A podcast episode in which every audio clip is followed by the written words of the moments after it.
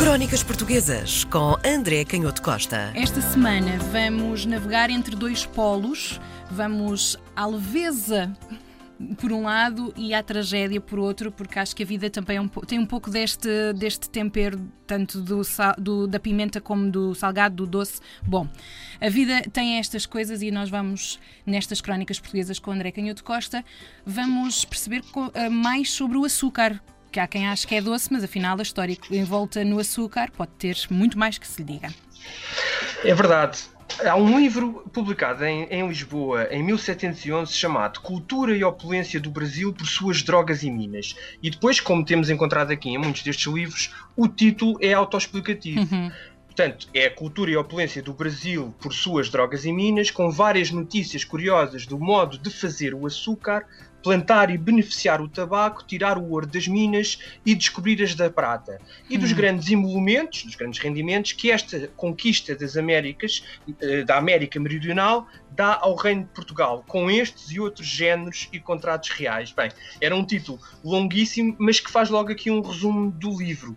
E este livro, a primeira coisa interessante é que tem uma história, do ponto de vista editorial, curiosa. Ele recebeu as, as autorizações eh, normais, na época, do Santo Ofício, do Passo, das autoridades competentes, que decorreram entre o final de 1710 e o mês de março de 1711 Uh, e, portanto, o livro foi posto à venda por dois tostões no dia 6 de março de 1711 e 15 dias depois foi apreendido. E, portanto, o facto de ter sido então. apreendido pelas autoridades do Reino de Portugal hum. uh, é, desde logo, estranho. Como é que um livro pois, que tinha... cumpre todos os uhum. requisitos e é analisado, de e repente... passado duas semanas é, é, é apreendido. As, Incluíram as capítulos que não estavam na, na prova? É precisamente isso. Ah. É logo a, a, prova, é um exemplo hum. muito interessante de como o tema, o próprio tema do Império e da, e da, hum.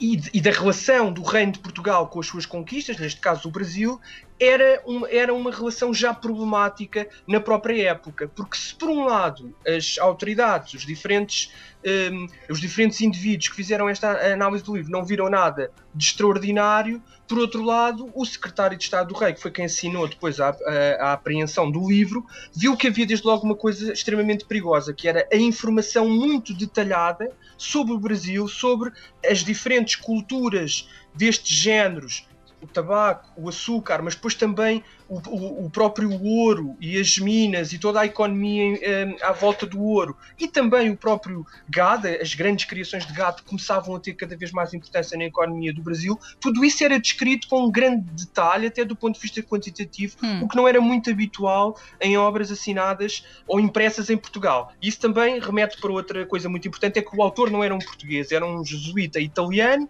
que tinha ido para o Brasil com o padre António Vieira, o padre António Vieira tinha encontrado este jesuíta, aliás, brilhante, ele era professor de retórica em Roma e tinha-o convencido a ir para o Brasil. Ele depois viveu muitos anos no Brasil, este Andreoni, que assina o livro como Antonio, mas o nome dele era, era um, Giovanni Antonio Andreoni, e ele chega ao Brasil com 32 anos e depois está muitos anos no Brasil, com diferentes cargos, foi secretário de diversos provinciais jesuítas e, e conheceu de muito perto uh, a economia brasileira. E, sobretudo, no, no, que diz respeito ao açúcar, ele detalha todos os aspectos importantes, os conhecimentos que os senhores de engenho uh, deviam ter, um, o, o comportamento dos lavradores, portanto, aquilo que era esperado em termos de comportamento dos lavradores, eh, as pessoas que devia admitir ao seu serviço, quanto lhes devia pagar, todos os, os aspectos, todos os aspectos que diziam respeito à produção uh, do açúcar, que era uhum. muito uh,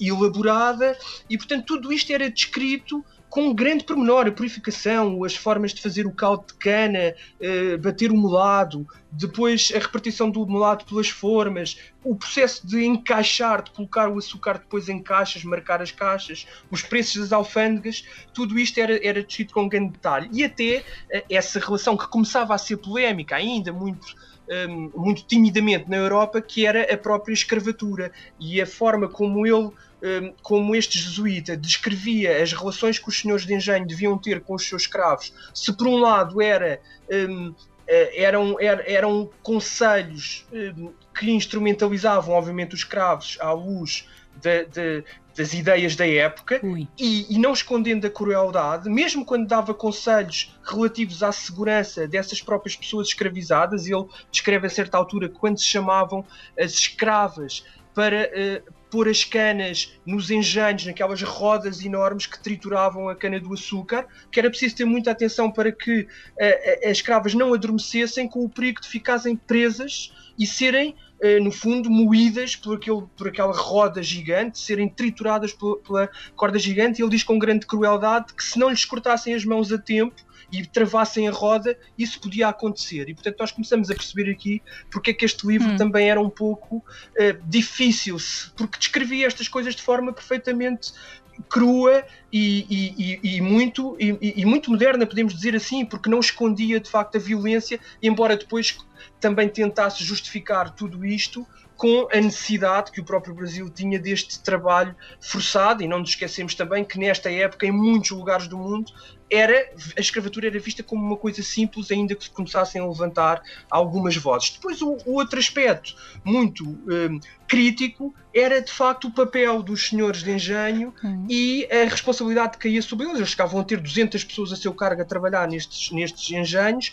nestes, nestes, nestas máquinas de produzir o, o, o, açúcar e eram equiparados aos fidalgos do reino, embora no Brasil depois as coisas fossem um pouco diferentes, porque a ascensão social era de alguma forma mais fácil a partir desta produção uhum. de uma mercadoria.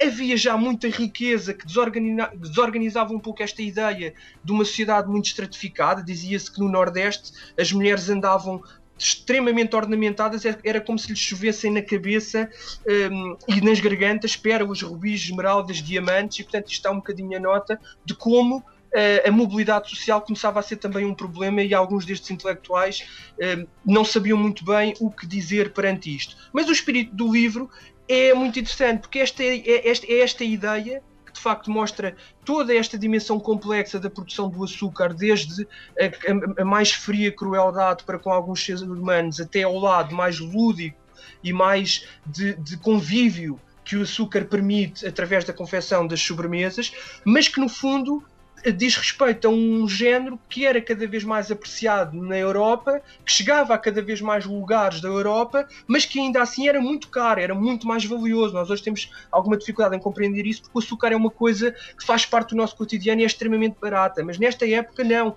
E ele diz que escreveu o livro para os que não sabem o que custa a doçura do açúcar, o que custa também a quem o lavra, conheçam e sintam que aquilo que dão por ele valia bem o preço. E, portanto, é uma nota uh, interessante de realismo e, e, e, que, e, que, permite adivinhar aquilo que vem depois a seguir no século XVIII, que é a hum. consciência de que muitos destes produtos coloniais têm por trás, de facto, uh, situações extremamente complexas. Embora o conhecimento que muitos dos europeus tivessem do açúcar fosse o lado mais interessante, como por exemplo os célebres melindres, que é uma sobremesa que ainda hoje existem, os melindres da Aroca, que eram feitos com 200 gramas de açúcar em pó e, e 10 gemas de ovo, e que era um, um, um, doce muito consumido e que fazia parte de um famoso livro de receitas de 1692, ou o famoso pudim do Major, tipicamente brasileiro, em que era preciso 1 kg de açúcar em ponto de pasta, onde se misturavam 250 gramas de manteiga, dois cocos ralados, mais 12 gemas de ovo, misturavam-se 250 gramas de farinha e ia tudo a cozer ao forno.